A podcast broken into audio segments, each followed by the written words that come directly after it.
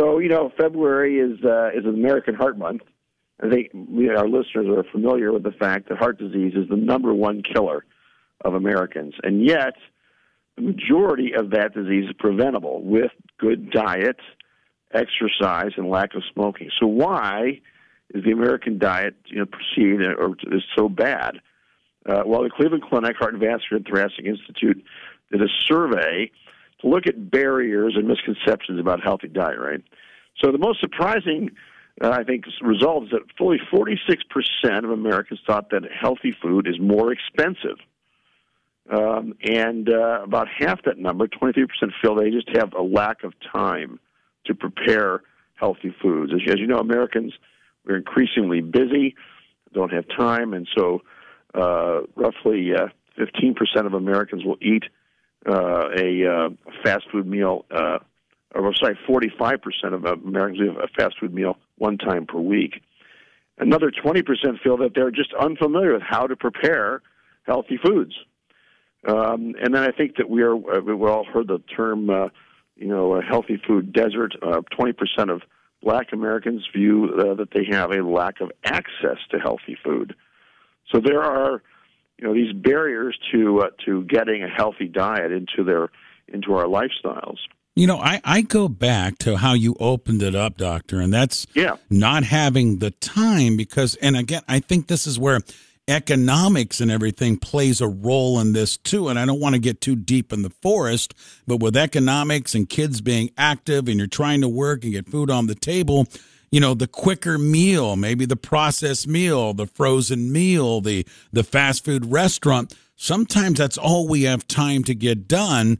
To your point, though, what you're trying to stress is maybe take some extra time in the evening or stuff to to prepare going into the next day to maybe get the healthier diet.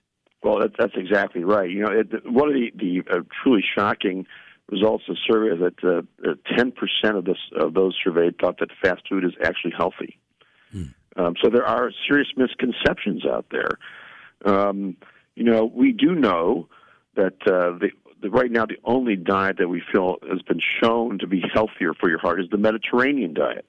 You know, uh, uh, with uh, fruits, vegetables, grains, olive oil, and avoiding red meat, sweets, and dairy.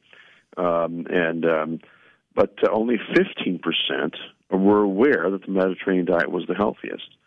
Um, so there are both you know barriers to uh, perceived barriers to getting healthy food on the table, uh, perhaps lack of time, and then misconceptions about what is a healthy diet. And, and that's a great point too on what is healthy and what is, because also in your survey and reading through it, two thirds of Americans, seventy percent are preparing their meals at home at least four days a week. So right. they're preparing the meals, but Dr. Lahorra, they might not understand what a healthier meal is. Exactly right. There's there is definitely this is what this survey shows is a great opportunity actually. You know, as we pointed out earlier, the, the majority of heart disease is preventable. Diet plays a huge role in that, and uh, we have an opportunity to educate people, let them know how to take better care of their hearts by simply preparing better foods. Now, you are a cardiologist, so I want you to take this survey, Joe, and put it, uh, take what you've learned from this survey and what you kind of teach every day and what you see inside the hospital every day when we're talking about the importance of heart health, what this survey tells you, and how you can translate it to your patients.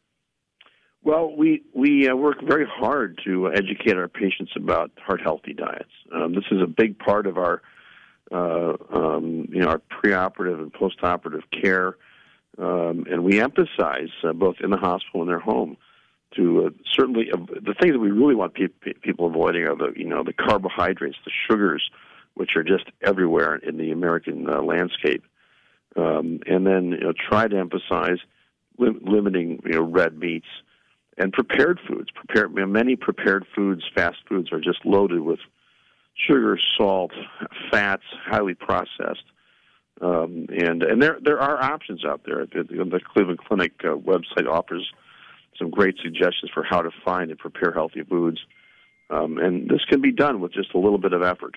With us is Dr. Joseph Lahorra, Cleveland Clinic Akron General. He is a cardiologist. When we talk about foods, Dr. Lahorra, and you mentioned sugars and they're camouflaged so much in so many of the foods. And then when you talk about salts and a lot of that, you get that in that pre-packaged foods a lot of times that is quick and easy to get on the table. But as Dr. Lahorra is saying, uh, it's a little bit tough when you're talking about a healthy diet because they're loaded with salts. When we look at sugars and salts, Dr. Lahorra, educate us a little bit and what that does and the effectiveness of our heart. Well, the salts, you know, the the uh, and, and I think that you expressed it incredibly well. You used the word camouflage. These things are in so many of our foods throughout, you know, throughout the the uh, fast food landscape, the prepared food landscape. Salt has a lot to do with with uh, blood pressure. Certainly, high it contributes to high blood pressure. High blood pressure uh, is, is a major contributor, a silent contributor to to heart disease. Um, and sugars, carbohydrates, have a, a myriad of, of, very poor effects on vascular health and um, heart health. They certainly contribute tremendously to obesity, uh, diabetes, uh, which is a major, again, a major driver of heart and vascular disease. But I like what you said, is the concept of being camouflaged.